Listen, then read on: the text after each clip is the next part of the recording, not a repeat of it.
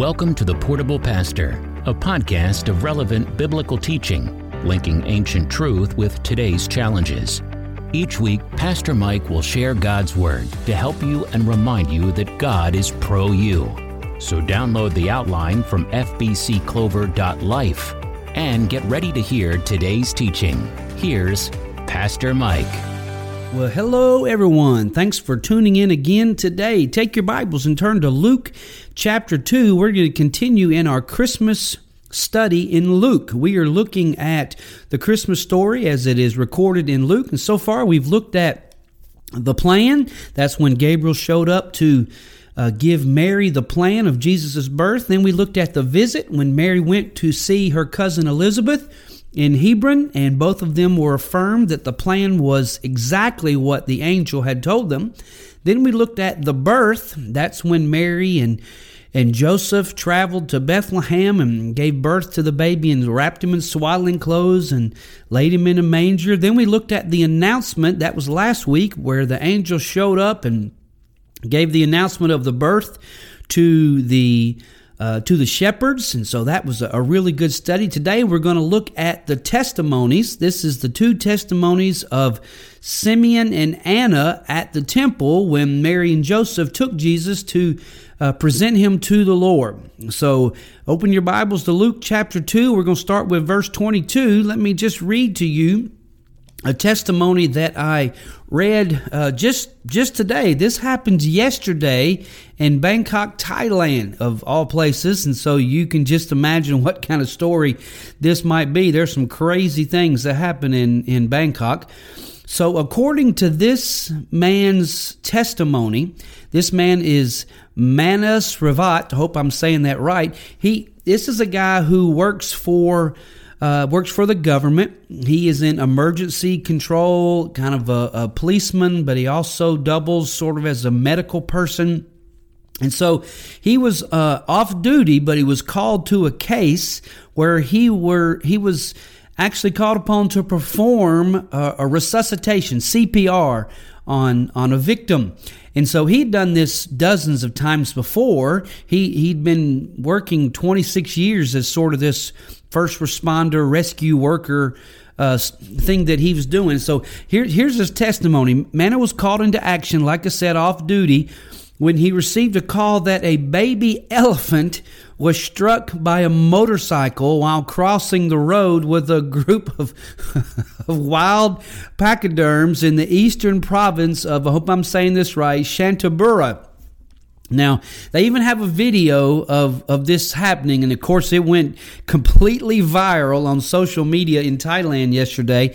And it says Mana was seen giving two handed compressions to a small elephant lying on its side as the colleagues uh, just a few meters away uh, were they were they were dazed at what was going on, and so um, both the rider and the elephant are said to be recovering. Neither of them have serious injuries, but in the in the report, he says, uh, Mana says it's my instinct to save lives. Uh, but I was worried that the whole time because I can hear the mother and the other elephants calling for the baby. So Mana, of course, was nervous that the elephants would return.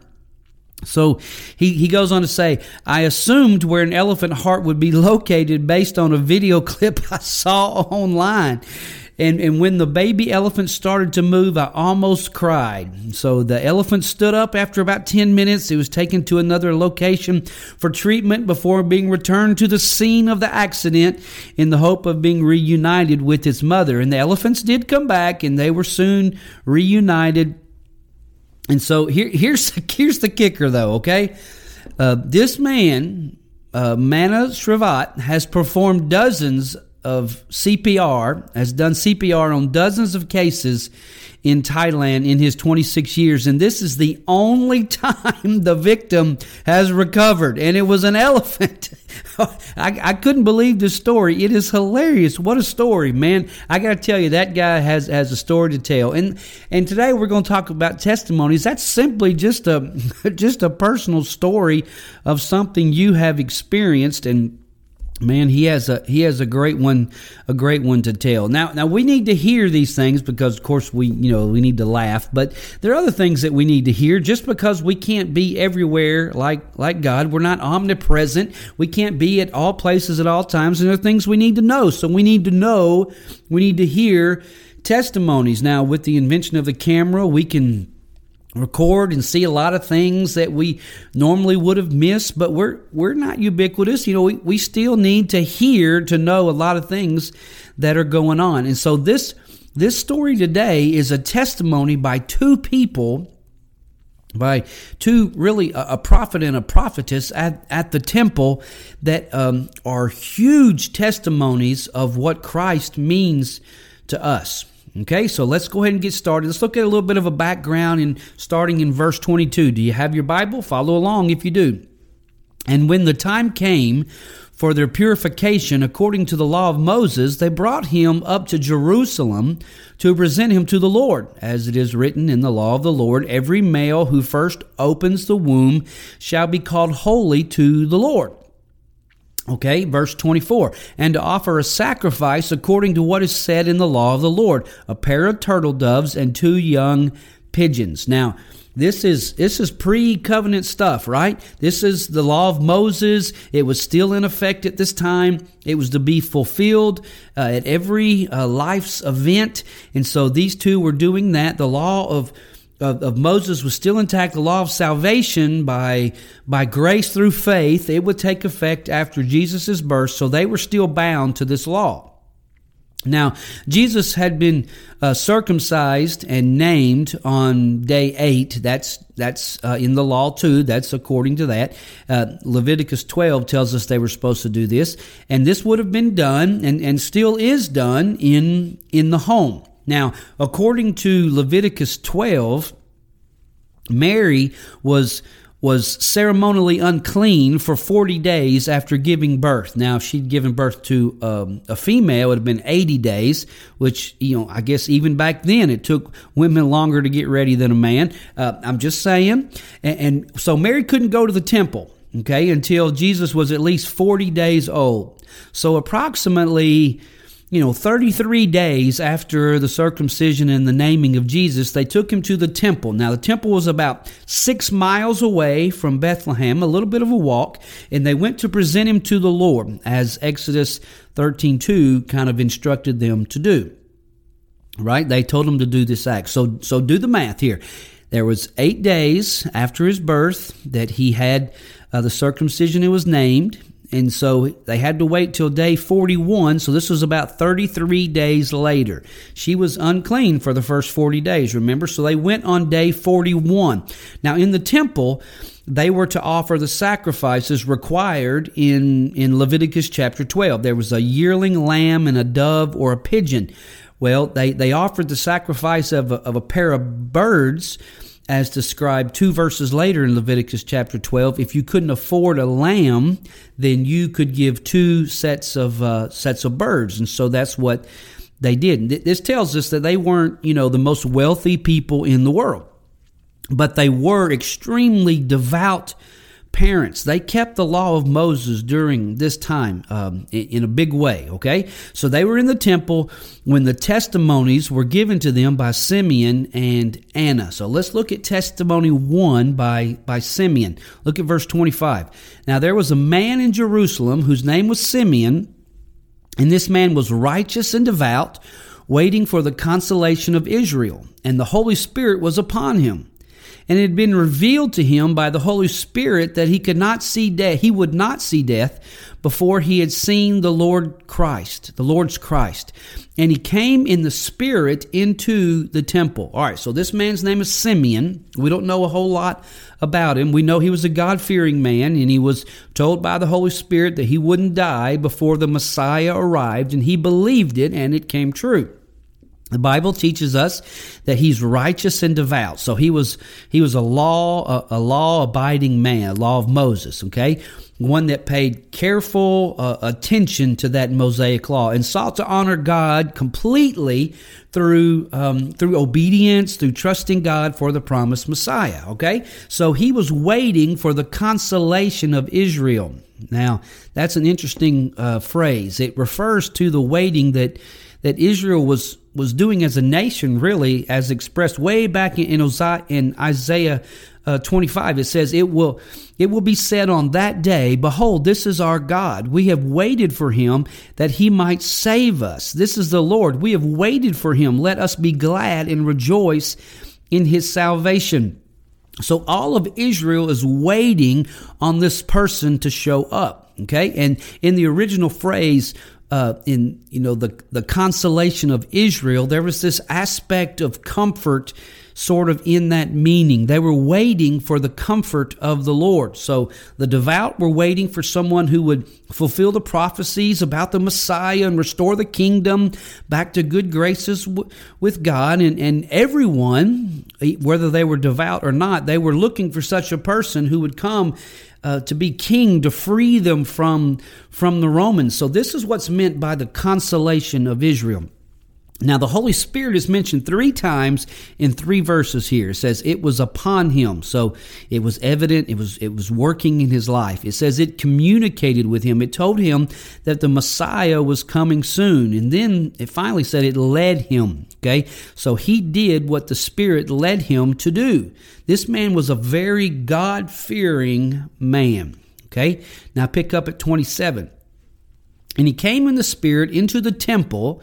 And when the parents brought in the child Jesus to do for him according to the custom of the law, he took him up in his arms and he blessed God and said, Lord, now you are letting your servant depart in peace according to your word, for my eyes have seen your salvation.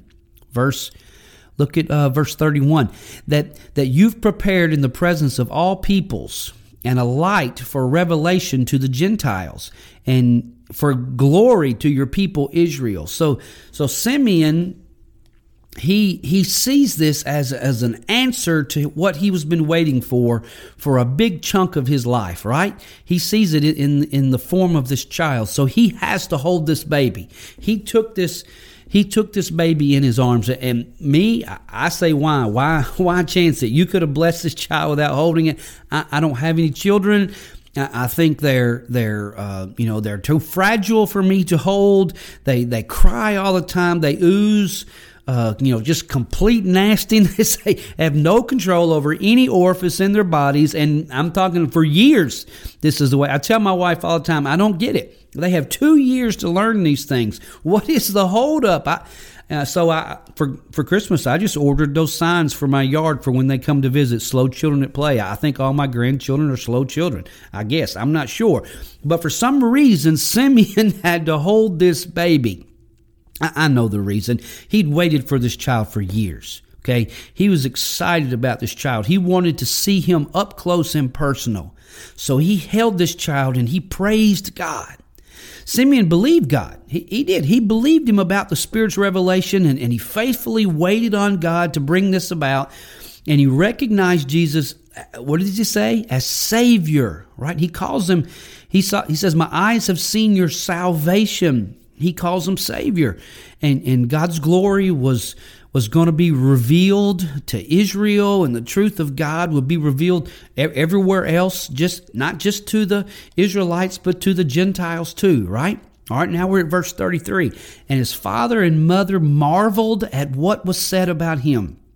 And Simeon blessed them and said to Mary his mother, Behold, this child is appointed for the fall and rising of many in Israel, and for a sign that is opposed and a sword will pierce through your own soul also, so that so that thoughts from many hearts will be revealed. Now that's very flowery. Let me just break that down real quick.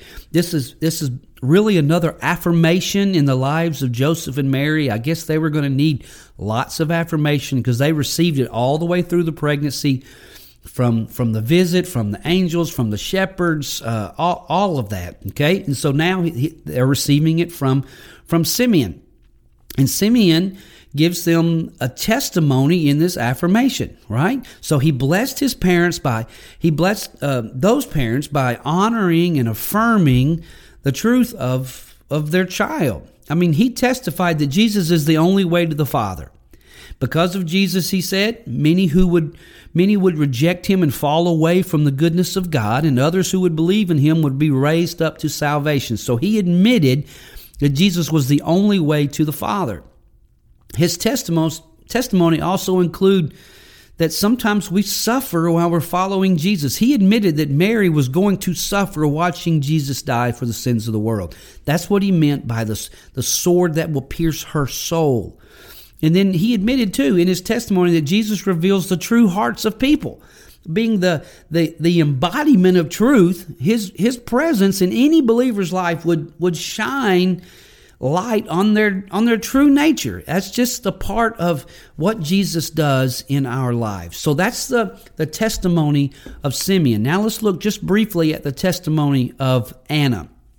And I say briefly because there's not a lot, there's not as much written here as there was about Simeon. All right, look at verse 36. And there was a prophetess, Anna, the daughter of Phanuel of the tribe of Asher.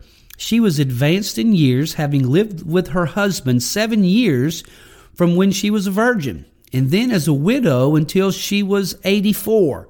She did not depart from the temple worshiping and fasting and, and in prayer night and day. And coming up at that very hour, she began to give thanks to God and to speak of him to all who were waiting for the redemption of Jerusalem. So this is the prophetess Anna. She was that, that word prophetess was used not she didn't prophesy about future things. She taught the Old Testament. Okay. She was an actual teacher in the in the, the, the Jewish schools there, okay? She was an 84 year old widow who had lived with her husband only seven years. So she'd been a widow for a long time, okay? And she was, it, it's, it's typical for most people to believe that she lived on the temple grounds. We, we know there were living quarters there for, for priests and teachers and workers. And so She's thought to have lived there because it says she worshiped constantly with fasting and prayer, and the Spirit led her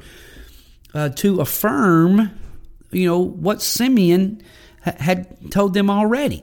This was her testimony. She testified that God is worthy of thanksgiving for sending Jews. Now, that's or sending Jesus. Sorry. Now that that seems obvious, but many people see the presence of Jesus as a negative thing. Okay, they just do. I mean, look at our culture today when when you start talking about Christ or you start talking about his church or you start talking about the Bible, that's seen as a negative thing. It stymies free speech and, and sin. It, it, it brings to light all the secret practices done in dark places, right? It it, it, it judges people and, and assigns places of eternality. And so we we all know that this can be the case. But we who know him, we see his presence and arrival as, as a good thing, right? Because he's bringing salvation. He's bringing freedom from the yoke and the punishment of sin. He's bringing us love and, and peace and reward and rest and comfort and belonging. And, and so we see this as a good thing. Okay, so she testified in her testimony, she she gave God praise. She thanked him for sending Jesus. But then she also she also admitted that Jesus is the Messiah. Okay? She she admitted that Jesus was God in the flesh, the one they were waiting for for hundreds of years. He was the real deal. So she thanked she was thankful to God. Uh, you know, she told all, all who were who were waiting for the, the revealing of the Messiah that was there that day, she told them all that this was it. This was the one. Okay, now pick up at verse 39. And when they had performed everything according to the law of the Lord, they returned into Galilee to their own town in Nazareth, and the child grew and became strong, filled with wisdom, and the favor of God was upon him. Now, this kind of puts us into a little bit of a quandary if we only read Luke into the into the uh, you know proper timeline of, of events because it said after this they they returned to Galilee but what about the you know, what about the the wise men that would show up? And what about the time spent in Israel, in Egypt? Where did all that fit in? So I did a little study and I, I found an article in Answers in Genesis, and this is this makes perfect sense now. Uh, this is the timeline that they have come up with, taking all four accounts of the gospel uh, together. So they this is what they say. In 4 BC, Jesus was born. That's in the, the reign of Quirinius. We talked about that already. And eight days later, he was circumcised and named. 33 days later, he went to the temple. Uh, Mary and Joseph took him to the temple and he was presented to the Lord, and that's where Simeon and Anna testified who he was. Within a year, the Magi visited King Herod. Okay, and soon after that, they went and found Jesus, but they went home a different way because they they thought that this was a very special child, and they knew that Herod was going to kill was going to kill them. So when they went missing without Herod hearing back from them, Herod ordered all of the babies under two years old, male children, to be killed. All right, so all of that happened in 4 BC. Now, at the end of 4 BC, or maybe early 3 BC, Herod dies. We know that from, from history. But early to mid uh, 3 BC, we pick back up right here at 39.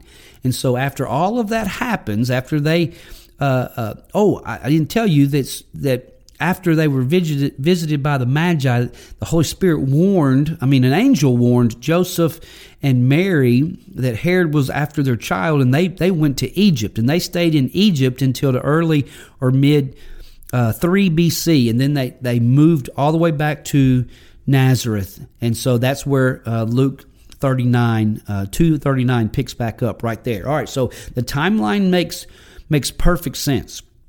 All right, so let's review these two important testimonies of Simeon and Anna and what, what they tell us. Now, tell us a, a, few very important things. One is that Jesus is Messiah, He is God in the flesh.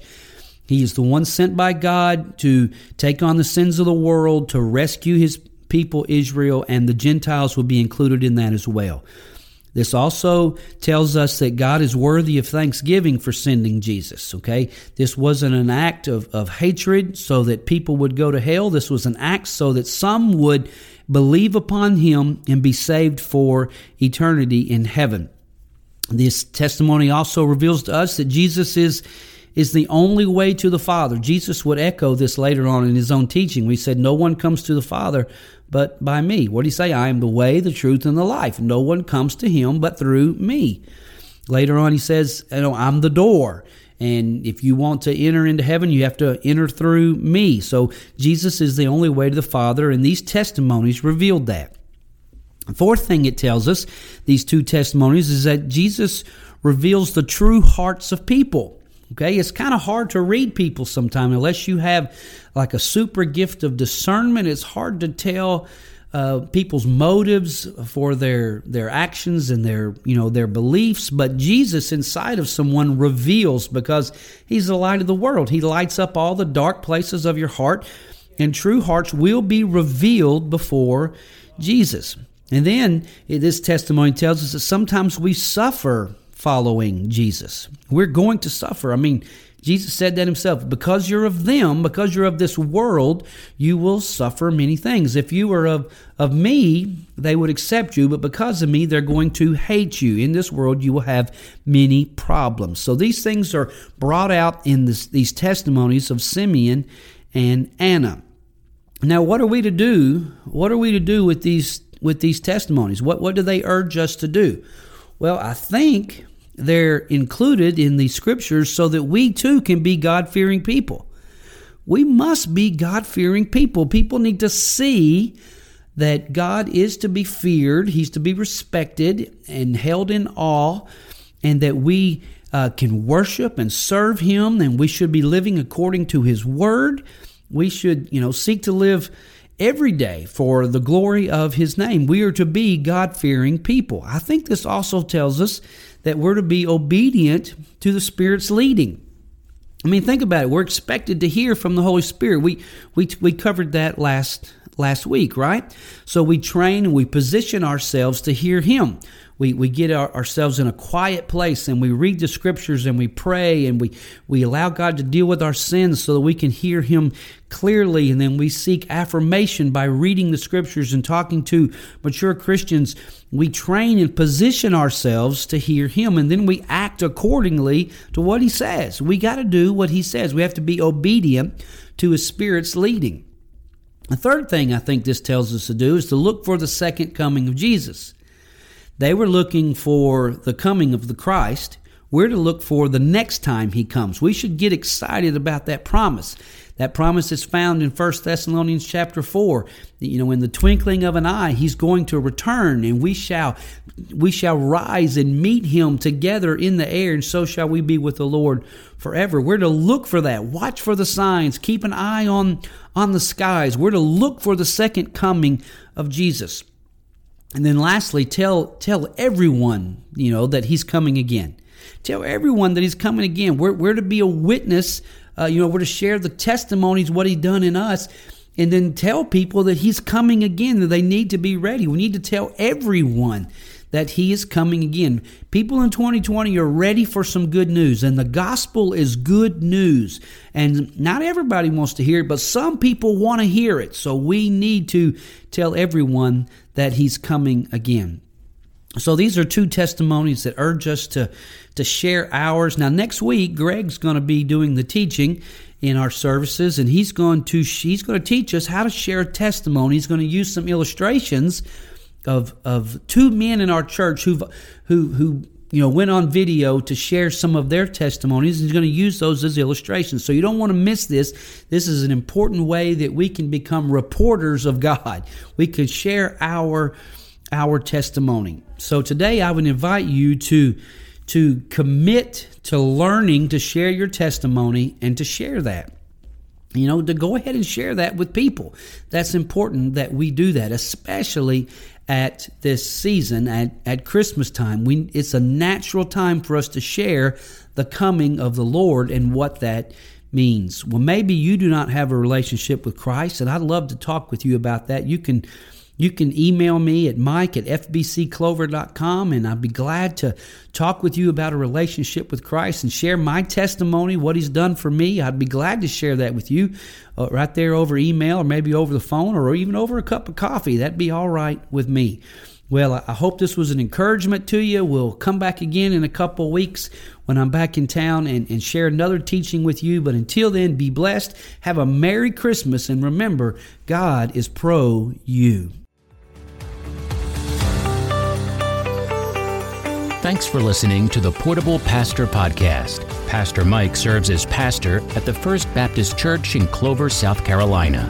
FBC Clover is a church that focuses on loving God, loving people, and making disciples. For more information about our church and our ministries, or to make an online donation, go to fbcclover.com or email us at fbcclover at gmail.com. Until next time, be blessed. And remember, God is pro you.